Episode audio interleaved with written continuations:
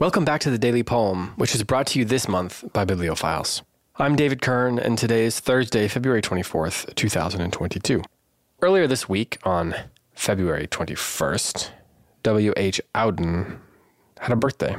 He was born in February of 1907 and died in September of 1973.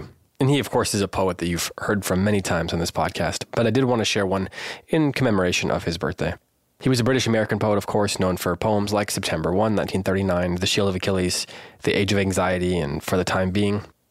And the poem that I'm going to read today is from 1969, towards the end of his life. It was published in Poetry Magazine, and it's called Doggerel by a Senior Citizen. I want to read this poem because it captures the. Uh, the entertainment value, the sense of humor that is often found in W.H. Auden's poetry even as there runs through it two strains one of cynicism and one of earnestness, one of nostalgia and one of cynicism, I should perhaps say, that are crossing over one another and intertwined.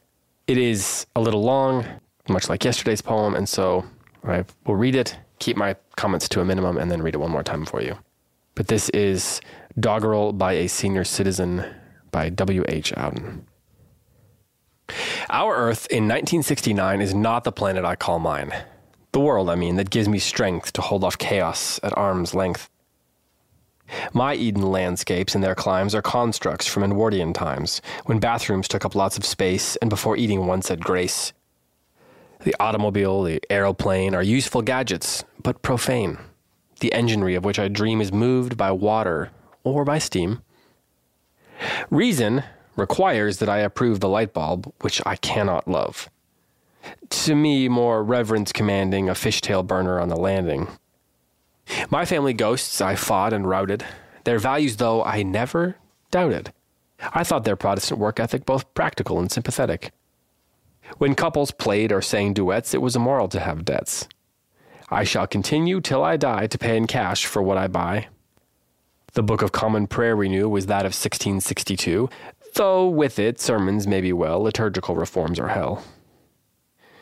Sex was, of course, it always is, the most enticing of mysteries, but newsstands did not yet supply Manichaean pornography. Then, conversation was an art, like learning not to belch or fart. I cannot settle which is worse, the anti novel or free verse.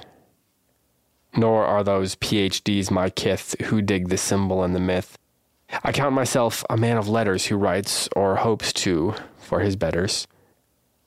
Dare any call permissiveness an educational success? Sane are those classrooms which I sat in, compelled to study Greek and Latin.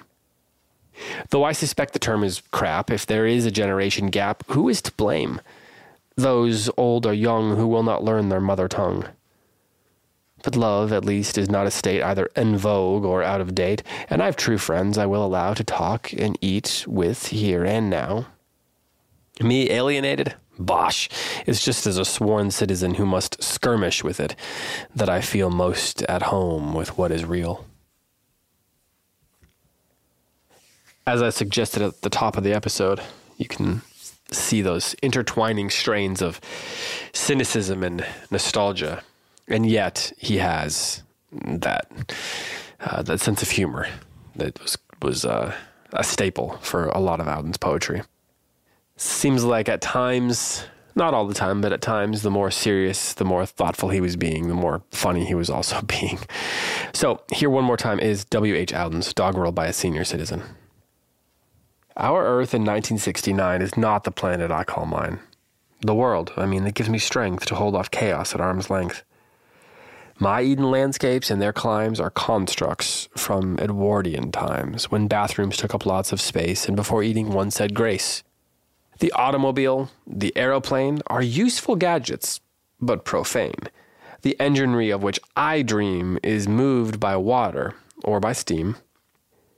Reason requires that I approve the light bulb, which I cannot love. To me, more reverence commanding a fishtail burner on the landing. My family ghosts I fought and routed. Their values, though, I never doubted. I thought their Protestant work ethic both practical and sympathetic. When couples played or sang duets, it was immoral to have debts. I shall continue till I die to pay in cash for what I buy. The Book of Common Prayer we knew was that of 1662, though with it sermons may be well, liturgical reforms are hell. Sex was, of course, it always is, the most enticing of mysteries, but newsstands did not yet supply Manichaean pornography. Then, conversation was an art, like learning not to belch or fart. I cannot settle which is worse, the anti novel or free verse. Nor are those PhDs my kith who dig the symbol and the myth. I count myself a man of letters who writes or hopes to for his betters. Dare any call permissiveness and educational success? Say near those classrooms which I sat in, compelled to study Greek and Latin. Though I suspect the term is crap, if there is a generation gap, who is to blame? Those old or young who will not learn their mother tongue. But love, at least, is not a state either in vogue or out of date. And I've true friends, I will allow, to talk and eat with here and now. Me alienated? Uh, bosh. It's just as a sworn citizen who must skirmish with it that I feel most at home with what is real. This has been the Daily Poem. Happy birthday to W.H. Auden. Thanks to BiblioFiles for sponsoring the podcast this month. Post production is by Logan Green, and I'm David Kern. Thanks so much for listening, and Heidi White will be back with another poem for you tomorrow. This episode of the Daily Poem is brought to you by BiblioFiles, a production of the Center for Lit Podcast Network, where the Andrews family brings the great ideas of Western literature to bear on the life, art, and culture of our modern world. Look for BiblioFiles, that's BiblioFiles with an F, wherever you get your podcasts or find curriculum materials, online classes, and book clubs at centerforlit.com.